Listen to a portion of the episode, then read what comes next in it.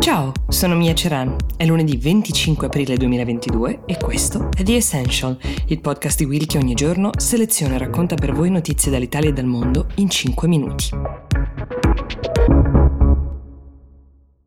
La puntata di oggi, come potete immaginare, è interamente dedicata alle elezioni in Francia, dedicata sia a chi ha vinto ma anche a chi ha perso. I francesi hanno scelto, sarà ancora il centrista filoeuropeo Emmanuel Macron il loro presidente, primo leader ad aver ottenuto la rielezione negli ultimi 20 anni, pensate. Questa vittoria sulla sua sfidante Marine Le Pen, candidata molto di destra, arriva dopo una campagna elettorale piuttosto tesa. Il margine con cui Macron si è aggiudicato la sfida è minore rispetto a quel 66% con cui vinse nel 2017. Anche l'astensionismo però è cresciuto rispetto a 5 anni fa, si è assestato più o meno intorno al 28% a questo giro. La destra di Marine Le Pen ha perso, ma negli ultimi anni, in termini numerici, ha guadagnato invece molti consensi, fondando la propria campagna sul costo di vita crescente e promettendo ai propri elettori che avrebbe bandito l'uso del velo nei luoghi pubblici e dato priorità ai cittadini nati in Francia per quel che riguarda il lavoro, la casa, il sistema sanitario e altri benefit. Questo è stato uno dei temi più accesi nello scontro. Macron ha risposto alla proposta di bandire il velo nei luoghi pubblici dicendo che avrebbe scatenato una guerra civile questo tipo di disposizione e che violava tra l'altro i diritti sanciti dalla Costituzione francese.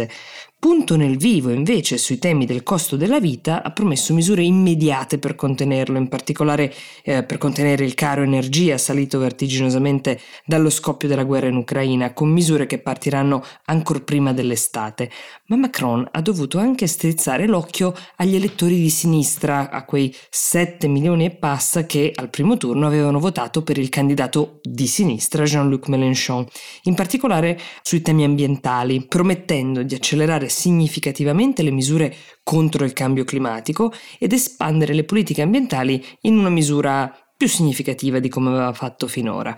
Forte di queste promesse, a più riprese Macron ha definito la Le Pen come una candidata completamente disinteressata invece all'emergenza climatica. Lei stessa ha parlato ai suoi elettori dicendo che ci sono priorità ed emergenze più immediate che Macron non vede, essendo lui il candidato dei ricchi.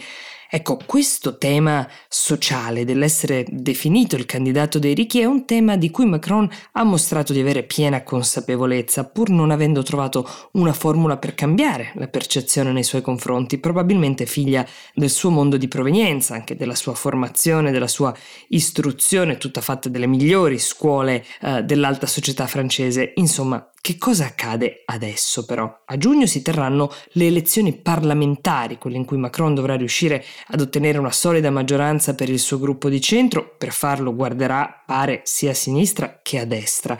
Come prossimo passo il presidente ha promesso di introdurre quelle misure di cui vi parlavo contro il carovita, ma anche di nominare un nuovo primo ministro che sarà scelto con la missione e le competenze per affrontare il tema del cambiamento climatico. La Le Pen, come Mélenchon, lavorerà invece per far crescere il numero dei propri deputati e sicuramente anche per portare avanti la propria agenda, forte di quella che possiamo definire una sconfitta di successo.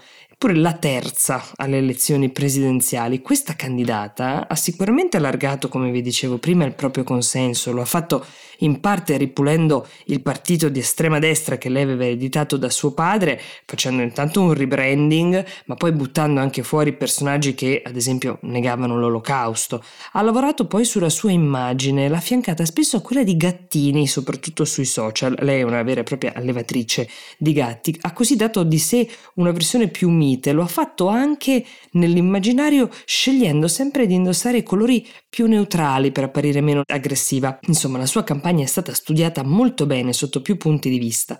Ha taciuto su argomenti come la Frexit, quella tentazione forse non interamente sopita di abbandonare l'Unione Europea. Ha anche smesso di parlare di pena di morte, è rimasta invece ferma sulle sue rigide politiche anti-immigrazione, forse il punto più chiaro di un programma che invece non sembra aver convinto davvero gli elettori. Molti hanno notato, specialmente durante il dibattito televisivo, quanto Macron apparisse più preparato, più solido, più convincente nell'esporre il proprio di programma.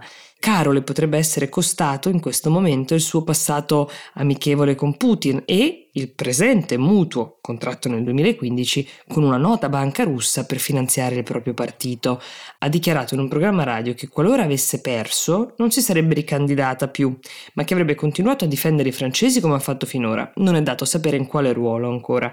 A raccogliere eventualmente il ruolo di frontman al suo posto a questo punto potrebbe essere Jordan Barella, che attualmente è il segretario del suo partito, un 26enne figlio di immigrati italiani cresciuto in una difficile banlieue parigina, ma non è l'unico che aspira a quel ruolo e potrebbe scatenarsi una sorta di guerra interna al partito. La Le Pen, che può non essere stata il migliore dei frontman durante la campagna elettorale, sino ad ora però è stata abilissima nell'organizzare e nel tenere insieme anime e istanze diverse dentro al proprio partito, che senza di lei potrebbe conoscere un notevole calo nei consensi nei prossimi anni. The Essential per oggi si ferma qui, io vi do appuntamento a domani e vi auguro una buona giornata.